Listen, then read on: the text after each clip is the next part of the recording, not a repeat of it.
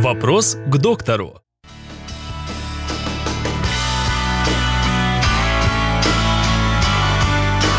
Как стрессы влияют на женское здоровье? Мы живем в век технологий и повышенной, повышенного стресса, э, повышенных нагрузок, повышенной скорости. Поэтому стрессы мы испытываем каждый день, много раз, много раз на день, а иногда со стрессов мы и не вылазим.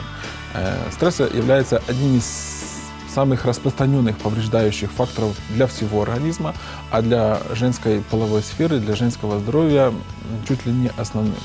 Потому что в совокупности с другими причинами стресс является движущим фактором, поврежда... движущим повреждающим фактором э, таких процессов, как нарушение ритма, нарушение выброса гормона, э, снижение иммунной защиты, снижение э, местной клеточной защиты, изменения в биоцинозе флоры влагалища, изменения в э, сбои в цикле, э, которые приводят к кровотечениям или к задержкам э, менструаций.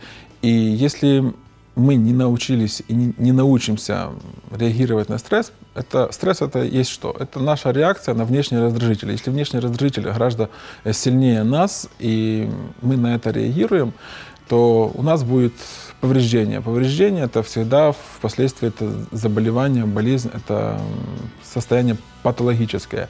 И если не получается справиться со стрессом, нужно обращаться к специалистам, нужно обращаться к врачам, к психологам и к людям, которые могут помочь э, выйти из состояния стресса и не быть в состоянии патологического стресса, который может привести к э, заболеваниям всего организма и женской полосферы в частности.